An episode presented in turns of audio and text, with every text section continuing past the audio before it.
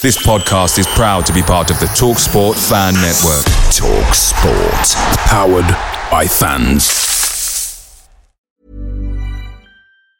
Planning for your next trip? Elevate your travel style with Quince. Quince has all the jet-setting essentials you'll want for your next getaway, like European linen, premium luggage options, buttery soft Italian leather bags, and so much more. And it's all priced at fifty to eighty percent less than similar brands. Plus, Quince only works with factories that use safe and ethical manufacturing practices. Pack your bags with high-quality essentials you'll be wearing for vacations to come with Quince. Go to quince.com slash trip for free shipping and three sixty-five day returns. The TalkSport Fan Network is proudly supported by McDelivery, bringing you the food you love. McDelivery brings a top-tier lineup of food right to your door. No matter the result, you'll always be winning with McDelivery. So, the only thing left to say is... you win? Order now on the McDonald's app, and you can also get rewards points delivered too, so that ordering today means some tasty rewards for tomorrow. Only via other participating restaurants. eighteen plus, reward registration required. Points only on menu items, delivery fee and time supply. See mcdonalds dot com.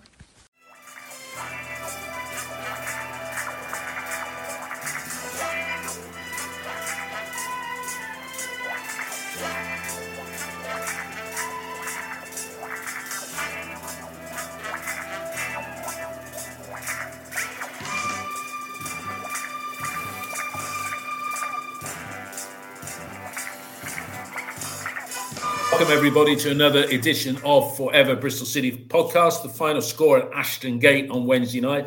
It finished City nil, Ipswich Town one. Um, a spirited performance would be uh, my uh, outtake from the game, but I'm joined today by uh, regulars Mark and Ian, and I'm delighted as well to have on board uh, Dave Febbs. Morning everybody. Uh, how are we feeling today? You first, Dave. Quick thirty seconds on how you saw it last night. Um, yeah, morning, Dave. Morning, morning. The other two, too.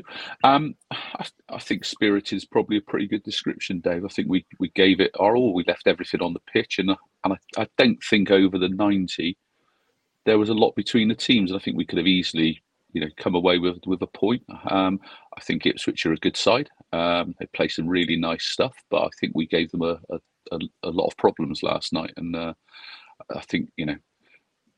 I think if we'd come away one all, I don't think it'd have been massively unfair. I think they had a better first half, but we certainly had a better second half, and we ended very, very strongly. Okay. Ian, your take on the game? I guess it's going to be broadly similar, yeah? Yeah, I thought we played about five times as well as we did against Coventry and came out came out with a defeat. And the reason for it, and the stats bear it out, is, is just a lack of quality in the final third. Too many rush passes, too many... Uh, under hit. Our passes either seem to be under hit or over hit. We just didn't seem to get it right. And we haven't got that creative player in midfield who's going to play the Brian Tinian type passes and play the clever little through balls. We just don't have that player in the squad. Um, and our other problem is, is although we crossed almost three times as many balls as Ipswich last night, there was a lack of quality on most of them. Mm. So, um, yeah, I don't think we could have done any more with the players available to us. And that brings us nicely back to the injury crisis that well, no doubt we'll talk about later well, on. We'll talk about that most definitely. Uh, Mark, your uh, take on the game, and then I'll stick with you as well about that Ipswich Town lineup. So your take on the game and that Ipswich Town lineup. They're up there with twelve games gone, so it's a credible period of season to judge them. And, you know, only uh, one defeat. But uh, your thoughts on the game and their team selection? And make- I thought I I I uh, would agree with both uh, Dave and Ian. Um, City played far better than I expected after the Coventry game. We left everything on the pitch. The difference, we were playing an, an, a, a, an Ipswich Town side that was settled. Hardly any changes since the end of last season. Very comfortable uh, on the ball, passed the ball well and supported the man on the ball and defended defended excellently. They're just very fine margins. They, you know, they, they've got players who can shoot from distance. Sometimes we, we want to walk the ball in. Uh, and it, sometimes it's it's decision making in the final third of the pitch, um, as much as as much as the finishing. You know, when when you when you got a chance to shoot it goal, and you, and the hesitancy kills the move stone dead. But that was one of the that was probably one of the best performances from City this season, and they lost. Uh, but uh, there's nothing to. It's just the injury. The injury problems are just so frustrating, because you can't expect to beat teams like that if you if you you know one of your best attacking players has to play right back and you're making changes all over the pitch every week. Yeah. So it's becoming impossible, uh, and with yet another injury where the, it, we're really at our at breaking point at the moment, it is, and it's it uh, it's it's frustrating, but there you go. But we uh, did everything we could. Yeah, Dave, looking at our team selection, it does pick itself. I have to say, I think Sykes at right back, I think I thought going into the last international break, he had a couple of really poor games, in my opinion, for what that's worth. But I thought Sykes at right back, he's he's looking good there. He offers more of an attacking threat than uh, than, than than George Tanner, and we know if fit, Ross McCrory would probably be first choice there. But talk about Sykes and the lineup. You agree with me? It picks itself just because of the paucity of the depth in the squad. There's not a lot of other options out there, are there? Um, you know, and that's that's part of the, the, the problem at the moment. But yeah, I thought I thought Sykes, I thought he played well against Coventry, I think, or should I say, I think most of the team played well after the, the opening twenty-five minutes, half an hour. I think we were all over the shop on Saturday, um, first half hours, but and we shouldn't ignore that. But I think if you take take the last hour and the ninety minutes last night, then yeah, Sykes has Sykes has played well. I think he, he offered us quite a bit there, to be honest. Would you have changed any of the front three at all, or not? Not really. He said, I think he said pre-match, um, I'm sticking with it at least forty-eight hours before the game. Um, I think there's. You could always say, yeah, I could. You could. You could change players up. I probably would prefer if Weimann played in a more central role, but I don't think those options are available to us at the moment with with who else we've got. I. Like to see maybe something different than Sam Bell at times as, as well. Although you know he's he's he's, he's done okay, um, but I thought there there are too many games that Bell has where he's just not involved enough, and and I think we yeah. need to just think about that. Who you bring in, you know, Mehmeti is the, the obvious answer there, but doesn't seem to be getting many many minutes at, at the moment. No. So it, it it's difficult. I think you know. I don't think you'd sit here and say, well, yeah, if I'd have picked player X over player Y, then we'd have won the game last night. I think they're, no. you know, our our squad is generally, bar some, you know, a few exceptions, it, it, for quite of a, a level ability. And that was the intention, I guess, going into the season, was that we'd have a, a slightly deeper, more even squad rather than have, you know, I guess the, the, the two difference makers that we've lost over the last uh, ten months, superstar like well, Semenyo and Scott, yeah. and, and you Semenyo kind of... and Scott, yeah. Ian, you said before the game, let's quickly talk about injuries now. But you know, it's yeah, it's, it's now gone up to ten with Andy King being uh, uh, being taken off uh, last night, um, and Dave's just said about Bell being not as effective as he might be. What's Mehmeti got to do to get in the team? Should they start Yeboah? But just look at the shape of the side and your comments on the injury crisis while we're at this point. I didn't like the shape of us up front. I think the four two three one or the, I don't know, what is it, a four two one three um, isn't working uh, because we've got two guys out wide. Tommy Conway gets isolated. And I described it the other day as having Tom, Tommy up front without the service is a little bit like having a Rolls-Royce engine in a lawnmower.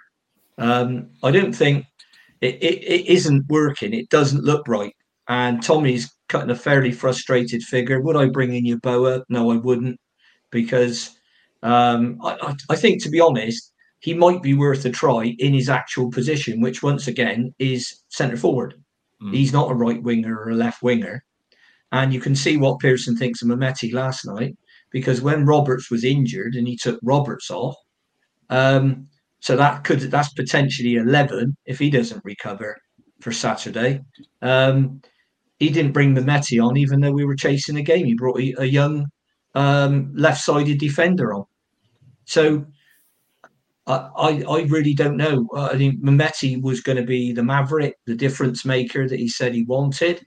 Uh, I, I the last few times I've seen him, he seems to have completely lost confidence and be a worse player than when he arrived. Yeah. So I mean, he's got to fall um, very quickly into the category of Sammie Szmodics, Mo Issa, and Adi Lucan, isn't it? I mean, it's spending that seven hundred fifty grand to a million quid and hope it works. And in those two cases, well, Szmodics is tearing up trees for uh, Blackburn at the moment, but we can't afford to be, we seem as though instead of spending two million, and that's the budget, we're two million on one player, and that's evidence with somebody like uh, Jason Knight, we still spending a million quid here and there. Now, saying that, last night, I thought Cornick, I thought he made a difference, as he did when he came on against Coventry, closing them down. But, you know, it's Mehmeti has to be classified as a failure now, Ian, doesn't he? Just because well, the manager... I, I don't think you can... I don't think you can classify the kid as a failure. It, it no, may be that that we can't get the we can't get the best out of him. There's obviously a player in there, um, but it may be that we can't get the best out of him. Um, I I don't know. I mean, I'm not close enough to it. I don't see the kid train. Uh, but he's on the bench every week, probably out of necessity, I, w- I would say. Um, Roberts is another one who, who hasn't looked great when he's come on. And there was a lot of talk last night about, oh, he's taking him off. Um, and, and, you know, it, it, it's, it, it's a terrible thing. But when they asked Pearson, he said, well, he was injured. He was limping. So I took yeah. him off. But once again, Mehmeti didn't come on. So you've, you've either, I look at doing something different, like uh, having a front two. And the only way you do that is is leave out. Um, I, I personally, at the moment, I'd leave out Andy Weimann and uh, use Knight slightly wider. Uh, I think you probably got to stick with Sam Bell on the left. I don't know who else we've got. Um, and uh, okay, and and play if if if he's fit, play uh, Nakhi Wells. Because well, he's, not, he's, said not he's, the be, he's not going to be fit this weekend. So well, what, hang on, Dave. Forward, hang oh, on. Sorry. Wait a minute.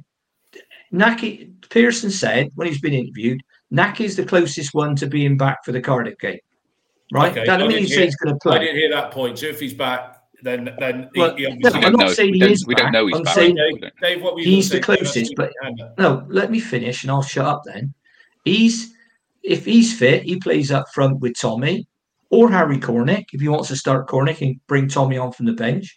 But I think we need to, all of our forwards, our centre forwards, if you will, are better in a two than a one, okay. I think. So right. Give them a chance in a two. We, you can't do any worse than lose, can you? No, true. Dave, what was your point? Now I'll come to you next month. I, I, I think it's just only a very quick point on, on Mehmeti, in that I, I think when he signed, Sam Bell hadn't emerged, had he? Um, Sam Bell was probably just making his... Well, it was that Swansea early, game for Sam Bell, wasn't yeah, it, Dave? Yeah, very early, early games, left side midfield. I think in some ways that's... that shaped the way it is. I think there was a, a thought that Mehmeti might might play central as well, um, and but the kind of emergence of the four two one three or four one two three, depending on the, who we're playing in midfield towards the end of last season, is kind of as kind of and, and Bell's form, which has generally been okay, even if I don't think he contributes enough during, during games. You can see why he's ahead of Mehmeti at, at the moment, but I think Mehmeti is probably one of those players who needs some games. And that's that's yeah. the difficulty at the moment. All right, let's get into the games. action. Mark, coming uh, to you. I mean, we had a bright we had a bright start, didn't we? Because Sam cut in with a shot. Tommy Conway had a header that, you know, he could he headed it straight at the goalkeeper. But it was a bright start by City before Ipswich got into their stride, wasn't it? Yeah, before that, I remember um, Cam Pring cutting on the left. We didn't see this on the highlights. Had a full-sighted goal and decided to cross it. Uh, with the goalkeeper in front of him. Mark Sykes did brilliantly. I think that's the most I've seen our full-backs attack in a game this season. It was great. We were prepared to go full throttle at times. Sometimes that leaves you open at the back. But Sykes, you know, cut back and put in a great cross to Conway, who probably was right on top of the ball, couldn't generate any power. But that was a fantastic chance. If he heads it either side of the goalkeeper, he's forced into a save, but it was a, a comfortable save from Blackey, and that was uh, quite comfortable. Sam Bell's cut cut in from the left onto his right foot, but it's a grass cutter. You know, he, he's made space, but there's no there's no power behind that shot, and it's straight down the goalkeeper's throat. But yeah, we started we started brightly. Uh, good open game. Uh, so things look promising. Yeah, but we let them get back into it, didn't we, Mark? And, you know, before we're talking each of you about the goal, uh, but just before that, um, Chaplin put in a shot that was adequately saved by Max, but then from Luongo, Uh, that was a showboat save, wasn't it? When he touched it uh, round the post, yeah, it was good. It was going in the net. Well, he, but... yeah, I, I wouldn't say it was a showboat save. What he did was he got very strong hands to it and pushed that out of the way.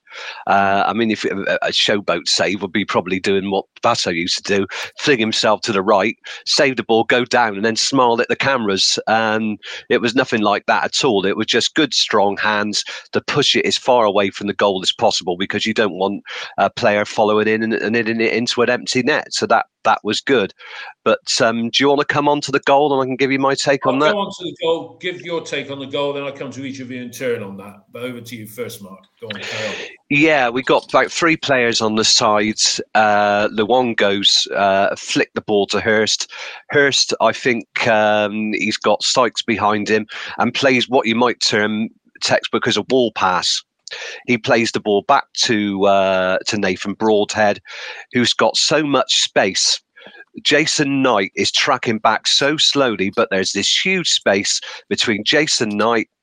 And if you see, if you watch it on uh, on the highlights, you'll see Taylor Gardner-Hickman in the other place, but Knight gives him no cover. There's this huge hole for Broadhead to run into. He hits a crisp shot. I, I thought it went that um, O'Leary, from memory, just rocked back on his heels, but he's hit it through through him. It's a very good shot, something we don't see our players do enough. Hit right through the ball.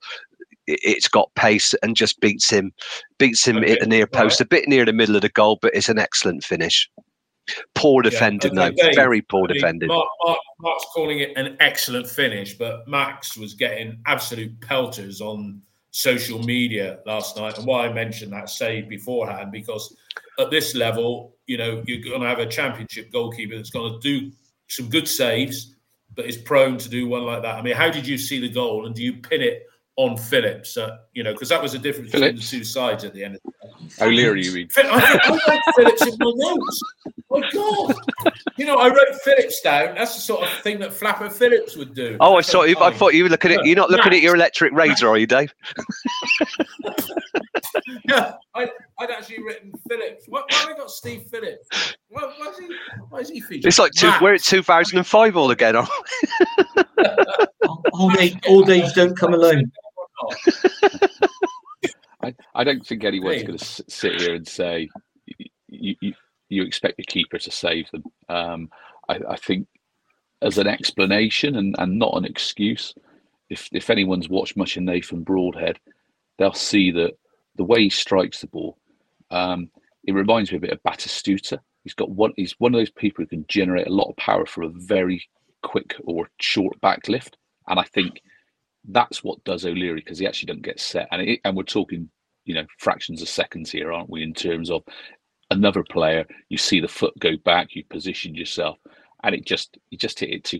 He almost kind of hit it a bit like a topspin. It dipped it a little bit in front of O'Leary. Yeah, he should have saved it. Mm. I'm, I'm not I'm not going to sit here and suddenly reevaluate what I think of Max O'Leary as a goalkeeper on on on one event over over a season, because I think generally he's he's he's performed more than adequately for us. Um, um, yeah. yeah, it should save it, but he didn't, and and that's the goal that cost us the. You know, I'm not. No, I'm not going to say it cost us the match. It didn't. It it, it was the deciding moment in, in, in the game. Yeah, and a game of fine margins. Ian, um, you know, Mark alluded to the amount of space that he had, and you could argue two of our better players involved there. I mean, again, I can't, I can't really you, add anything to what Mark said. He, I thought he was. I thought he was spot on, and I thought Max should have saved it. Simple as that. Yeah. And the build-up, I mean, Hurst, that was a player that was sort of, I say, linked to us. He's that big striker mould. Who, who did they sign him from? Leicester. Leicester. Yeah, he was at Leicester. I think he's Paul. I think he's David Hurst's son, isn't he? Uh, the ex Sheffield wow. Wednesday player, but he's a very he's a strong centre forward who leads the line very well. He gave Rob Dickey and Cameron Pring.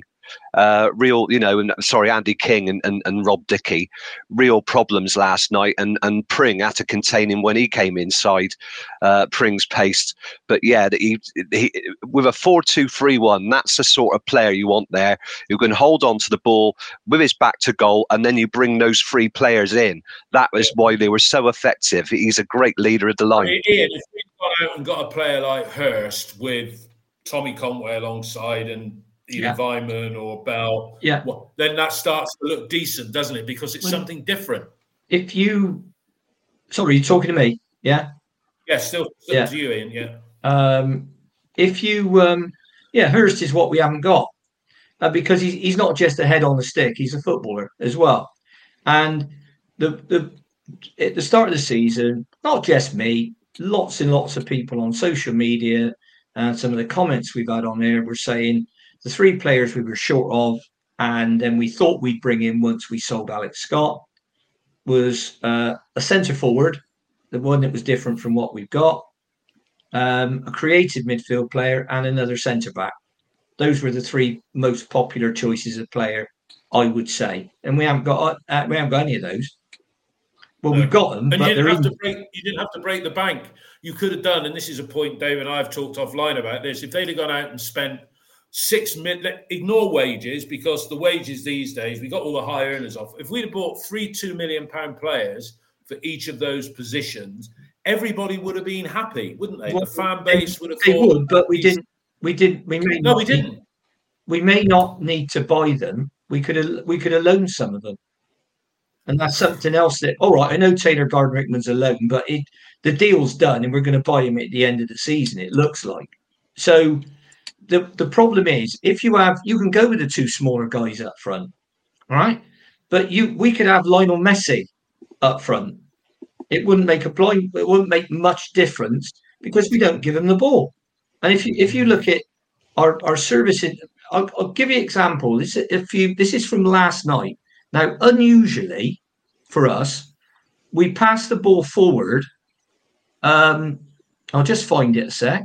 We passed the ball forward more than uh, more than they did, which is unusual for us. We don't.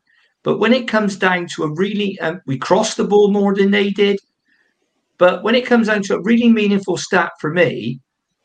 Is touches in the opposition box, and they had twice as many as us. All right. And, okay, and Dave. Let me come. To that's the one. issue. Let me ask Dave, when you Dave, you're a numbers person. Give service to people. You, yeah, you gave a very good critique of our last review and what have you. That you know we might make comments about certain players and individuals, but Ian's just given us some numbers there. They're facts, right?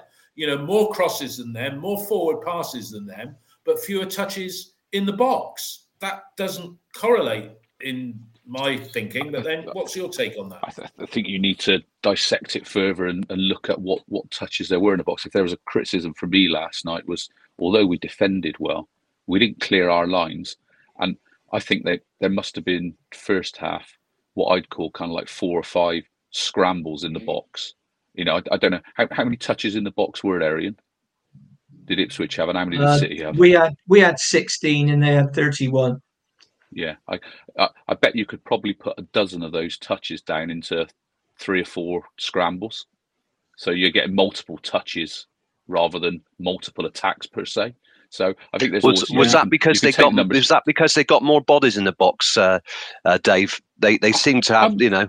I, I, Some of that, I, I, I think, Mark. But I think I, the number of clearances we hit straight to people. I think there was, you know, um, I think it was Andy King kind of completely missed it a half volley clearance. He stumbled over the ball, didn't he, in the first half? Yeah, yeah. yeah. So, so, so I think there's there's, there's all, always things like that. You know, you could, you know, just looking at Wyscout just then, we we actually won the X G last night.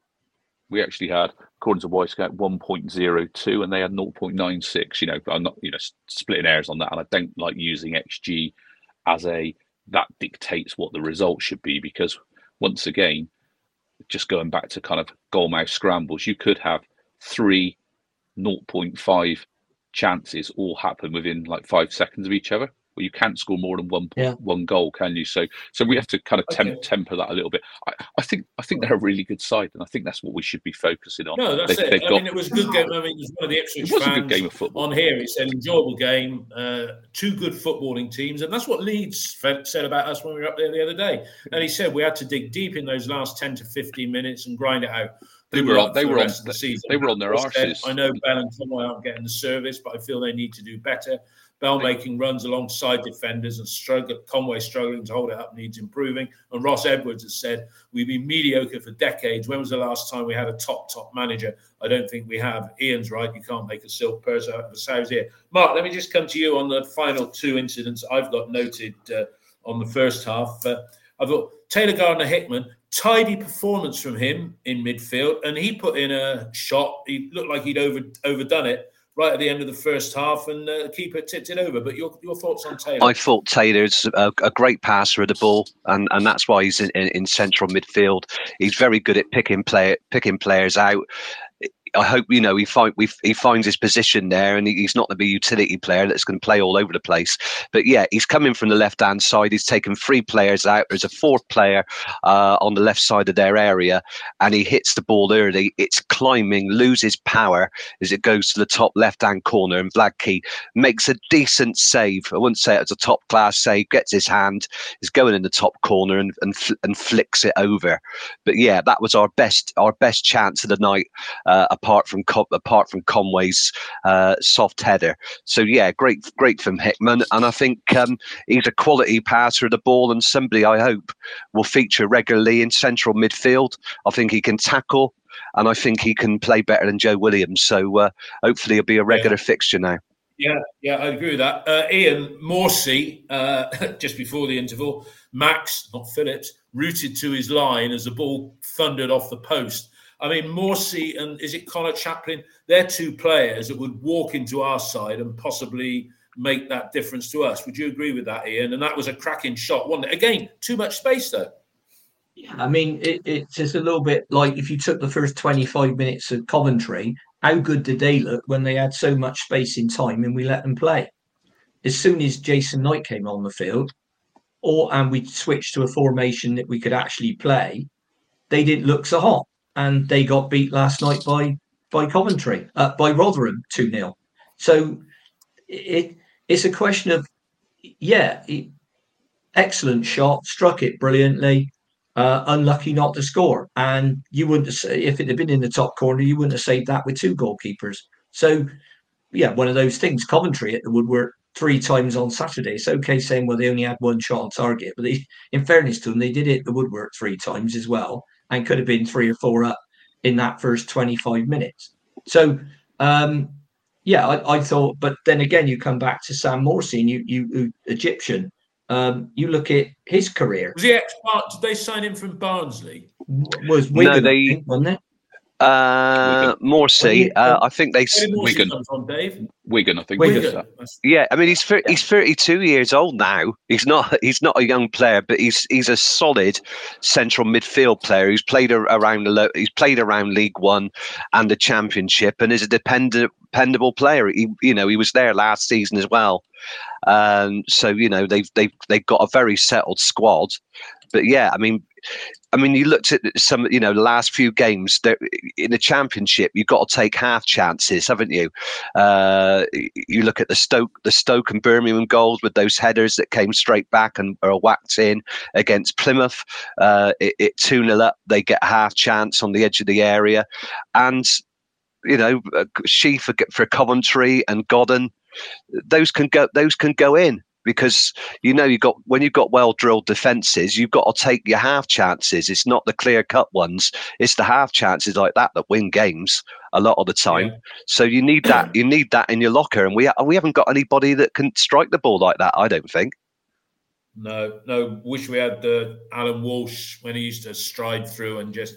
Belt it, those daisy cutters. Okay, Dave, into the second half, they're attacking. I really can't stand seeing three thousand away fans behind one goal because they really, I thought they made quite a bit of noise last night, more than Coventry, to be honest, although some people said said not. And we were quite subdued, I thought, our fans. But right at the start of the second half, again, Max has been getting pelters for letting the ball go through him. But after uh, King um, stumbled, Uh, Davis got through. That was a good save by Max, wasn't it? He got down to his left and touched it around the post. Yeah, that could have been two nil easily, couldn't it? Yeah, it was a really good save. Um, strong, strong hand kind of shot that's dipping on him again, uh, but just that probably extra split second to be able to get himself positioned. Um, yeah, it was a it was a really good save. I guess a, a pretty crucial save, or we hoped it would be a crucial save. And we, we were still, we were still in it. Yeah. We're still in it. Ian, how did you rate Tommy's performance last night? And he had, he had a shot. This is the start of the second half. He had a shot saved. He was brought down. Well, it could, must have been a foot inside the bo- outside the box. But Tommy's performance, and then a well struck free kick from him, I thought. Uh, Tommy's performance, no service. He's not a back-to-goal striker. Um, and we have got this terrible habit of lumping the ball forward in the air. Uh, now, that's okay if you're chipping it over the top or you're playing a through ball, but we aren't. They're just, uh, for want of a better word, punts.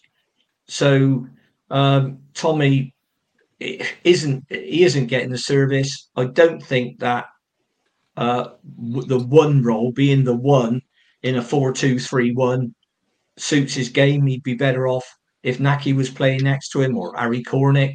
But, and I think I'd say the same for all our strikers, they're better in a two than a one, and we've got to find some way of being able to do that. Now, we know it's not three five two with with the current personnel. We could probably play that formation with if if we had a fully fit squad, and the fully fit squad is never going to happen.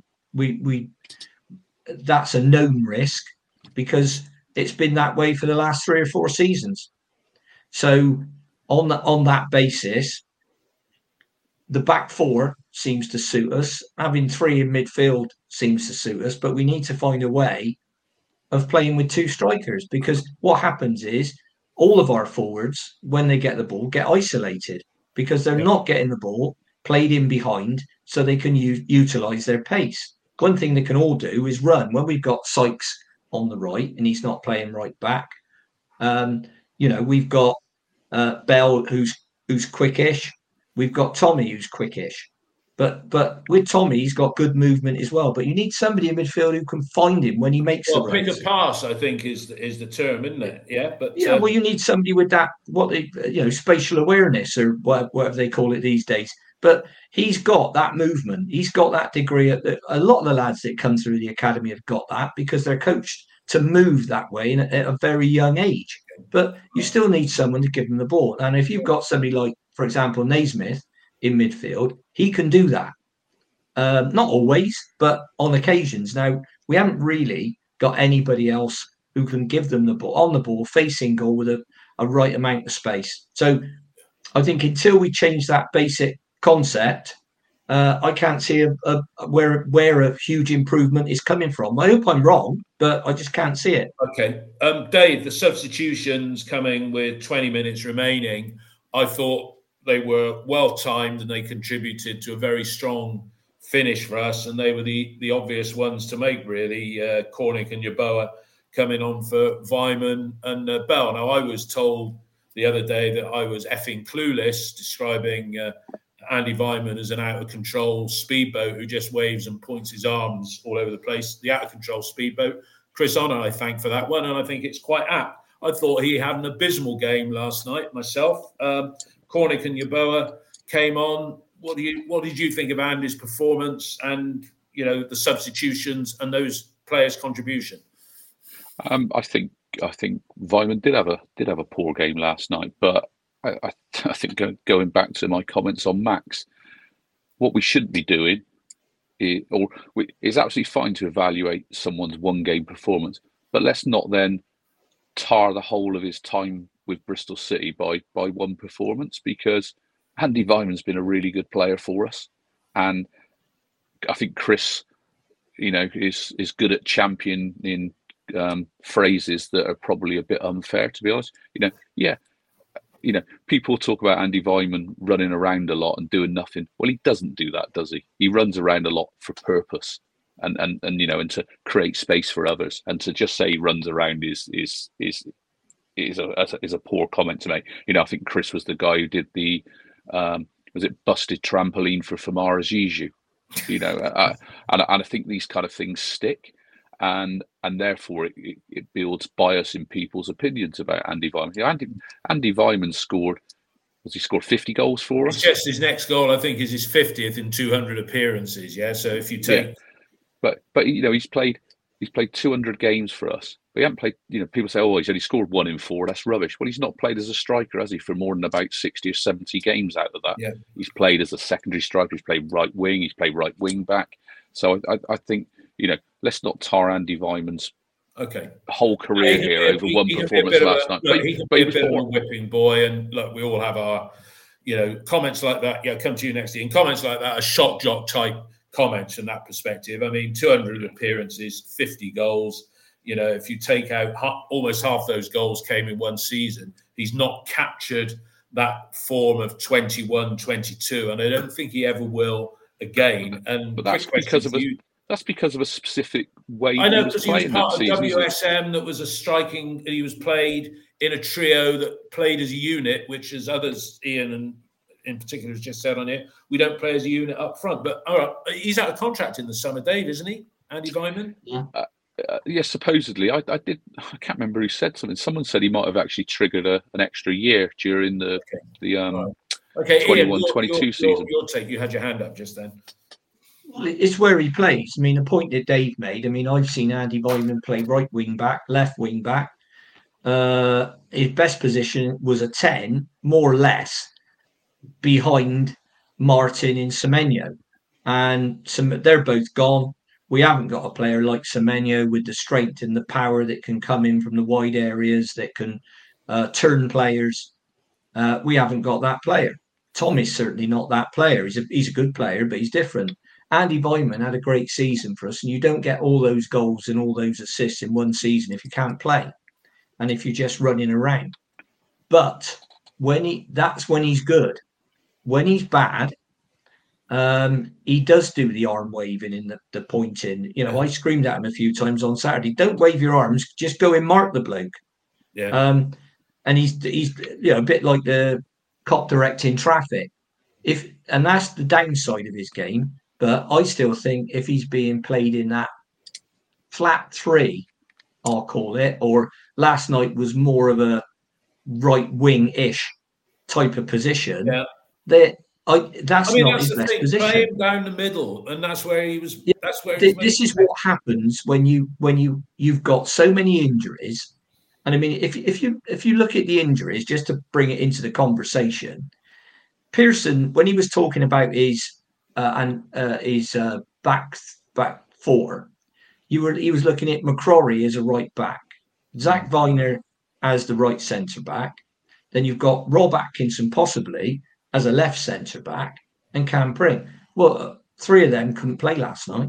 So you had Andy King, who's played in midfield the vast majority of his career, out of position.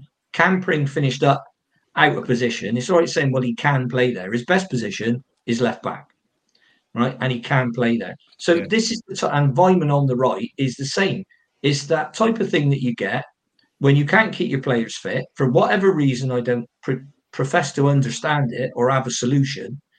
Um, apart from having a slightly bigger squad, um, and it, it, it's that it's that difficulty that you get. So you what you do get, and this is, has been a criticism over in the past, the square pegs in round holes yeah. argument. Okay, but I still think it's down to the players around him, because if you'd have taken any of us as very very average players and put us into the very best Barcelona side for ten minutes, we'd have looked all right.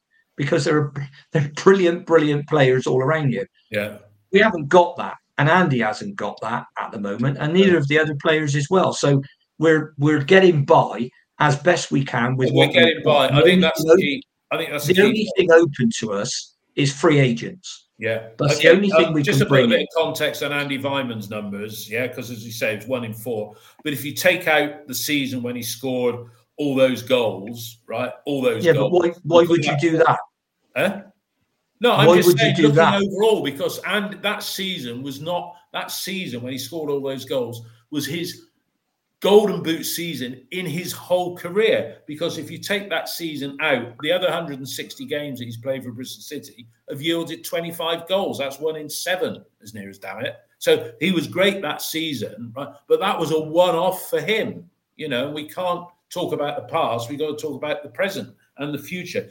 Mark, just to wrap up uh, the action on Wednesday night, um, Harry Cornick, he's got a lot of critics on here. I mean, I don't think we've been people say we, we beaten up Andy Weimann. I don't think we've been massively critical of Harry Cornick. And I thought he had a cracking uh, twenty minutes or twenty-six with the time added on. And that shot of his that uh, hit the post, hit the keeper's back um, before being cleared by Brandon Williams, lone player from Manchester United. That was, that was, we were worthy of, if that had gone in, we'd have been worthy of the point. But what did you think of Harry last night?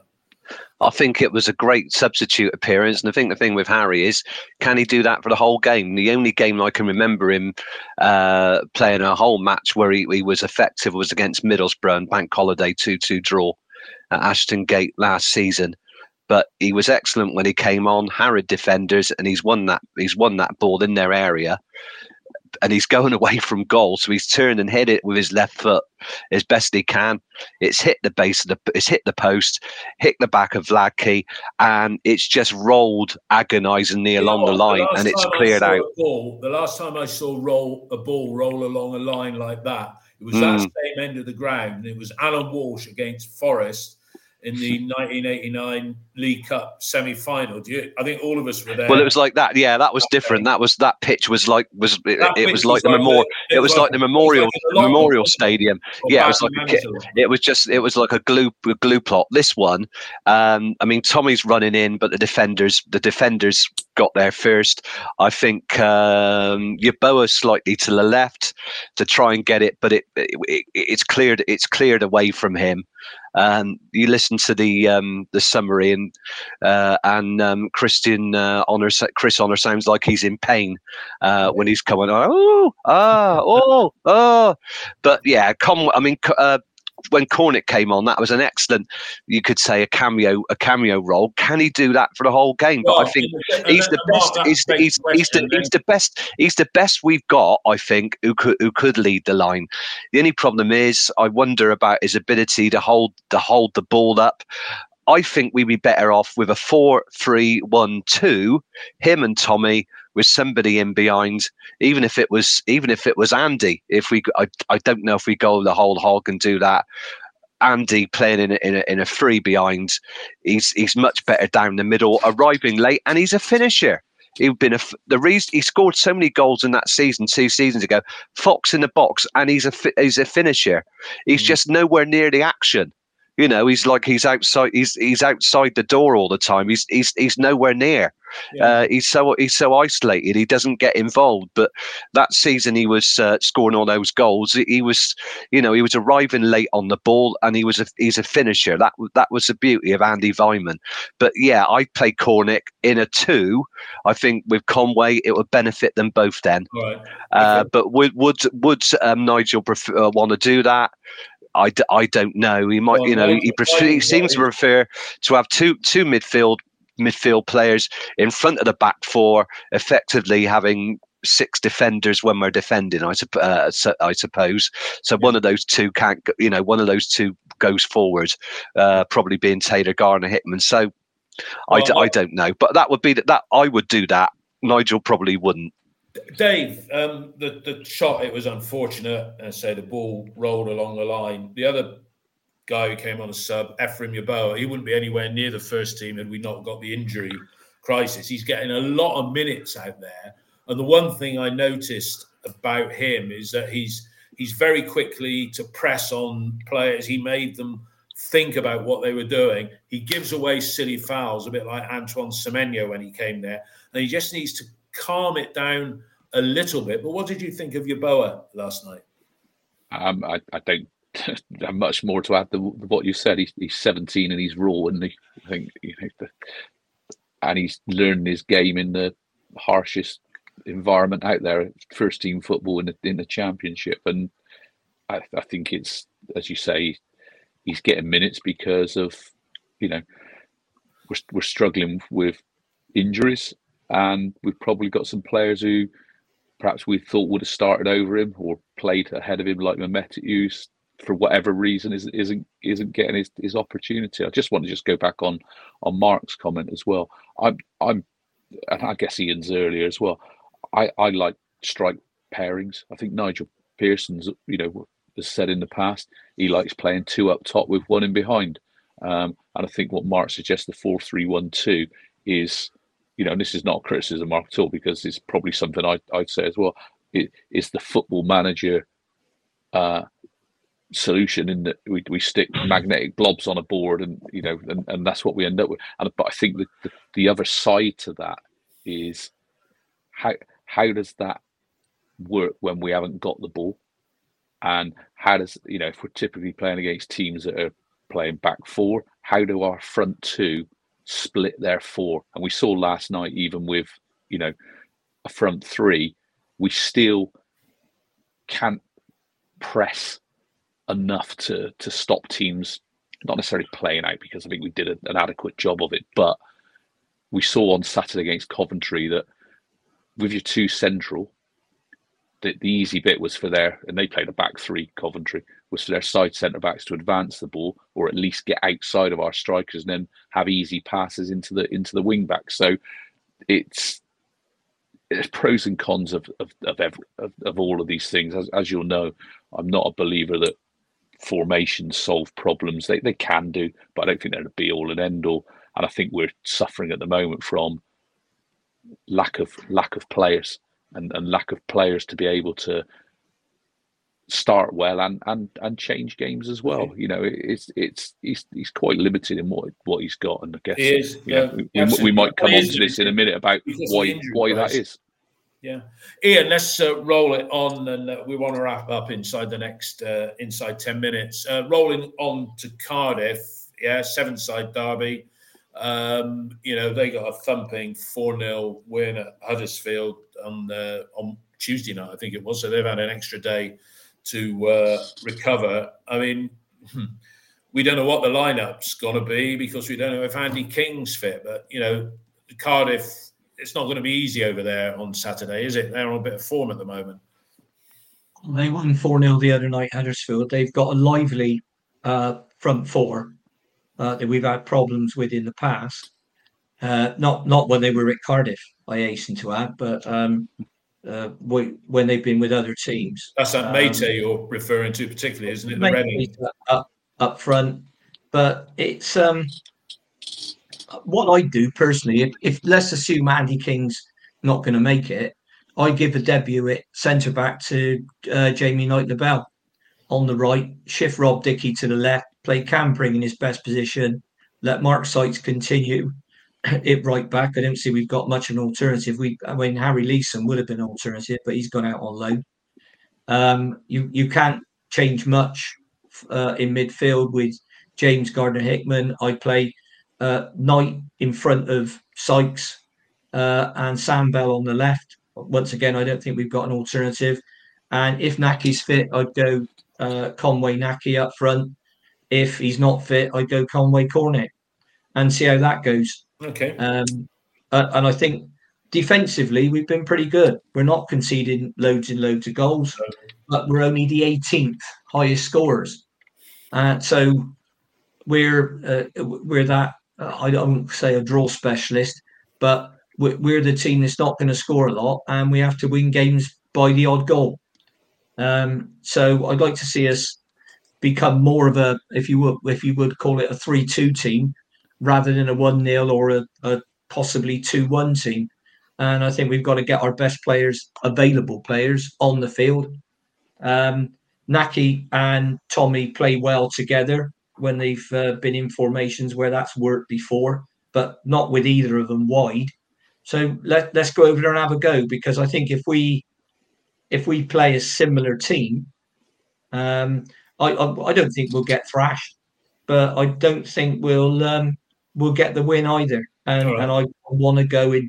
I I, I want to go and try and win games. I'd much rather, uh, you know, win one, lose one, draw one, than, you know, just sit in there and draw three. Yeah. So right. that that's that's what I do. Yeah. But no, I mean, I mean look, it's it would be nice if we get, if we were to go over there and win, then the batch of three games.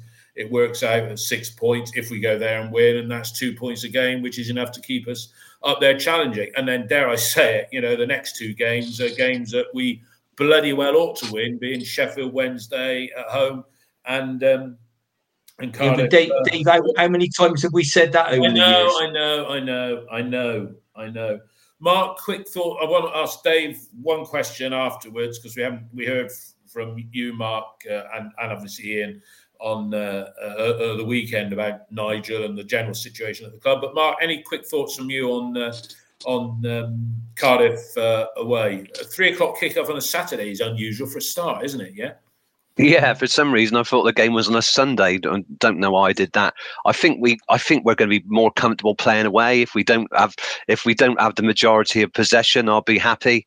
Um, I think our our our play lends itself to counter-attacking football because we got we got pace in behind, and uh, ordinarily I'd say we could we could win the game. But with the injuries, you know, with the likes of Sykes having to play right back.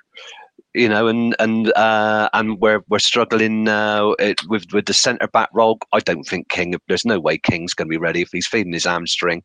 He won't. Yeah. He won't be risked. You know, he don't want to tear, which means he could be out for two or three months. Yeah. So uh, that means another another shuffle, shuffle around. And I would, yeah, I would rather play a specialist centre back there and play Pring left back than than uh, have yeah. to play um, Hayden Roberts. Uh, yeah. But don't I think we got. I think I, I would like to say.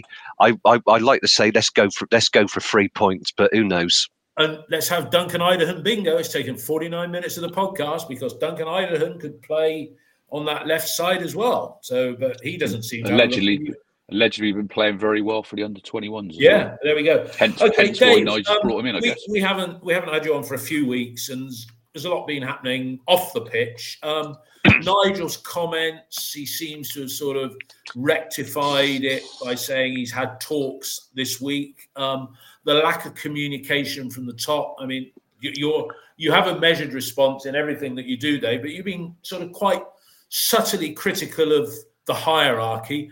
What's your overall take on the financial situation? And does it need to be, not the financial situation, the Nigel situation, does it need to be resolved before we go into the next transfer window?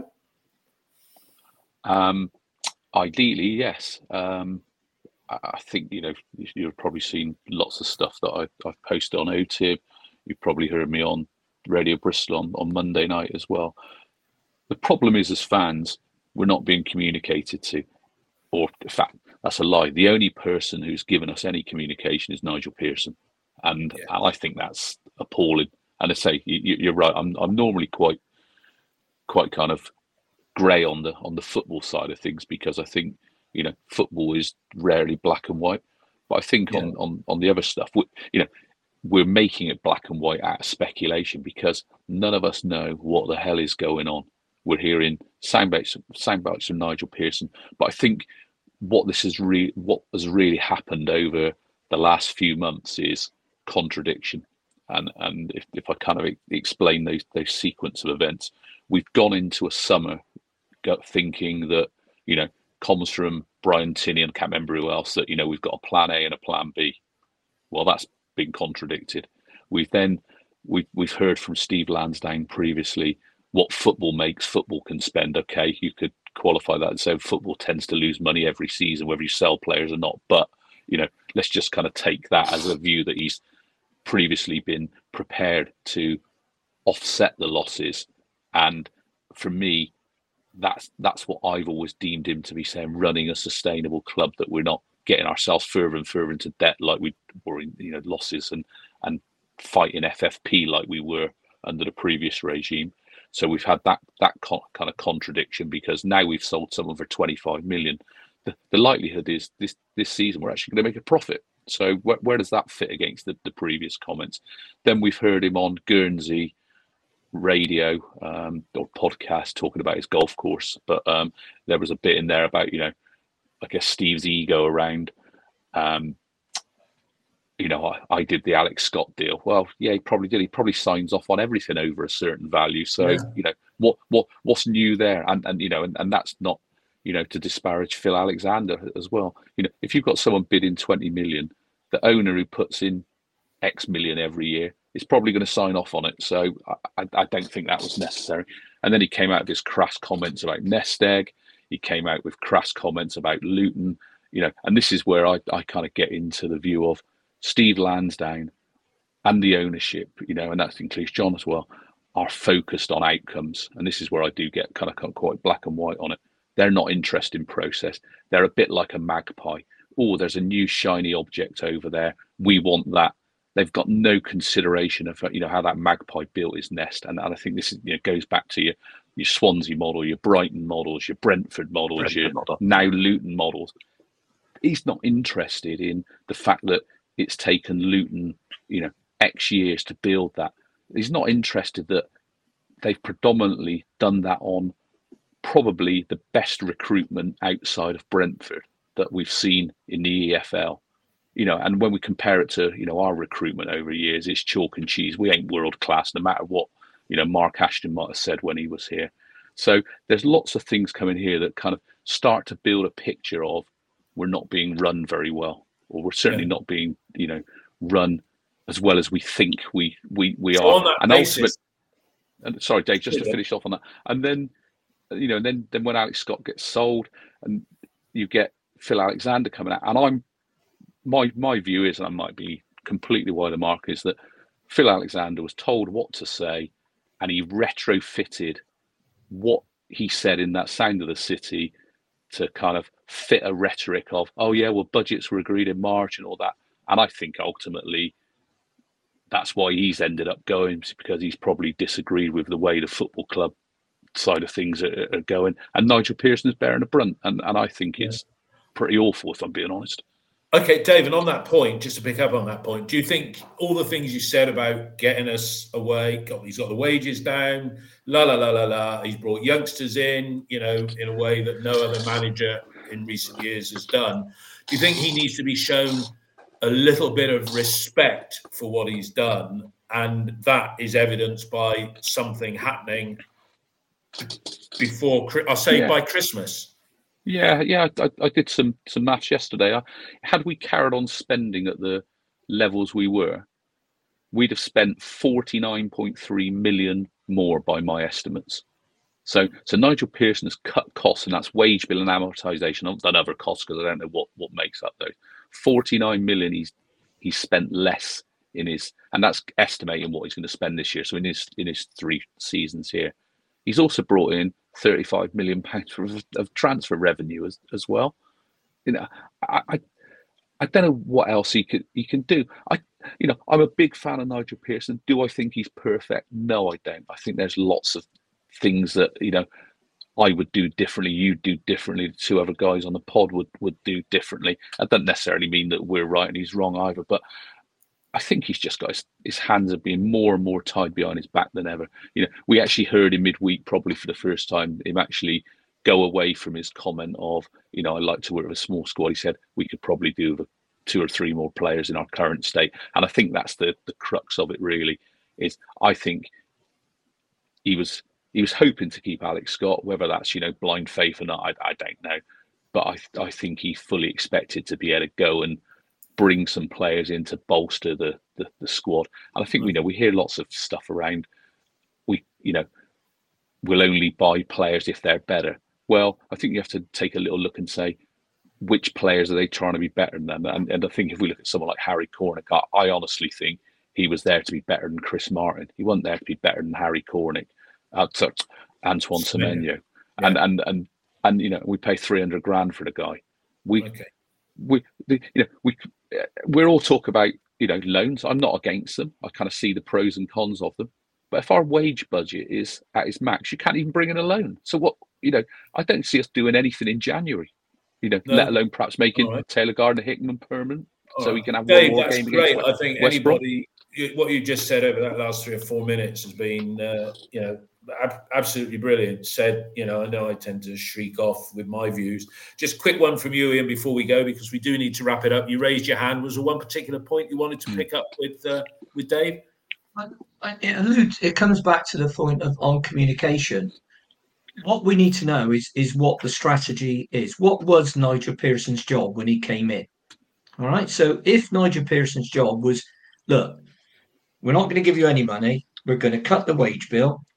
Right, you know that. So this is where what you're coming into. So come in with your eyes wide open. Um, if we sell players, you'll only be given a fraction of the money, and it'll be this percentage. All right. So if you sell thirty-five million, you're going to get ten percent. That's three and a half million quid, which I think is about what we've spent roughly. Now, bearing in mind, we've got uh, in the summer I'm talking about, not not the not including the January ones as well, Mehmeti and Cornick, but like Dave said, they weren't a huge amount of money. So and and and on on top of it, they're not better than what was already here. Um, um, so. We need to, so the strategy is that Nigel Pearson's job, all it's been is to keep us in the championship. Now, if that was it, he succeeded because everybody seems to want to take credit for cutting this wage bill from Richard Gould, Parkinson, Steve Lansdowne, John Lansdowne. Who's it down to? Is it Brian Tinian? So no. who it, it's down to whoever sets the budget, and all the budgets are signed off by Stephen Lansdowne because he's funding it, or he has been funding it. Yeah. Now, I think the big difference, if you look at when we had Mark Ashton, um, as my, my dad used to say, spending money like a man with no hands, you, your budget, uh, he, he he's he's done all that. He's bought, he's done Callas. Now, I know all that was all pre-pandemic. So um, the the pandemic thing, right? So, but Mark Ashton has spent, he spent, he spent, he spent. He hasn't done that at Ipswich. He spent a little bit, or he spent a bit more in League One to get the squad together they've got to get them out of it. But since he's been promoted, he hasn't been allowed to well, do it. I think that's the big, he's been reined in. That's the big difference between the owners at Ipswich. And I had this conversation with Ipswich fan the other day. They haven't been delegate and forget. They've been, right, Buster, that's how much money you got. How you spend it, we're not going to tell you who to buy, what to do. How you spend it is that. That's the budget. Zap. Yeah. There's been right? a better and there's I been think... a better control. No, Ian, there's been better control. And his coach, his young coach, comparing Kieran Oh, McKenna that's that's got to, that's got to, if, if he did it, that's got to be his best ever signing.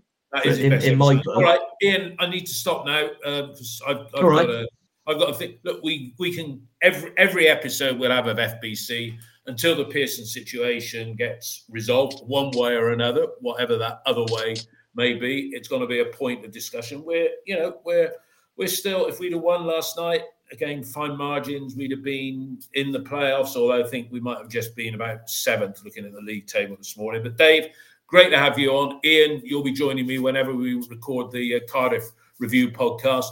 Probably uh, Sunday morning, might even be Saturday, but we can talk about that offline.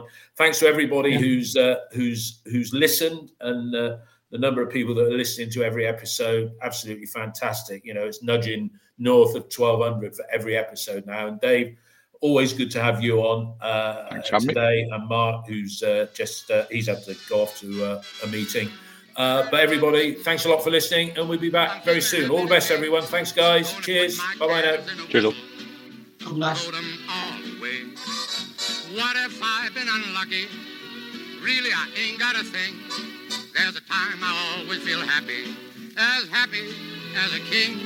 When the red, red robin comes bob, bob, bobbing along, along, there'll be no more sobbing when he stops throbbing his old sweet song. Oh, wake up, wake up, you sleepyhead. Get up, get up, get out of bed. Cheer up. Cheer up, the sun is red. Live, love, laugh and be happy. What if I've been blue? Now I'm walking through fields of flowers. Rain may glisten, but still I listen for hours and hours. I'm just a kid again, doing what I did again, singing a song. When the red, red robins are bob-bob-bobbing along.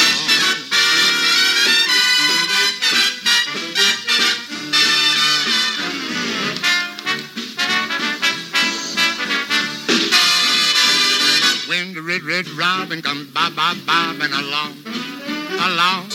There'll be no more sobbing when he starts throbbing his old sweet song. Oh, wake up, wake up, you sleepyhead. Get up, get up, get out of bed. Cheer up, cheer up, the sun is red. Live, love, laugh and be happy.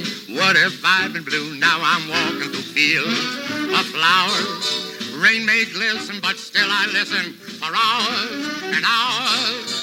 I'm just a kid again, doing what I did again, singing a song. When the rid, rid, round and start bob, bobbing along. It's the ninetieth minute. All your mates around. You've got your McNugget share boxes ready to go. Your mates already got booked for double dipping, and you're still the last nugget, snatching all three points.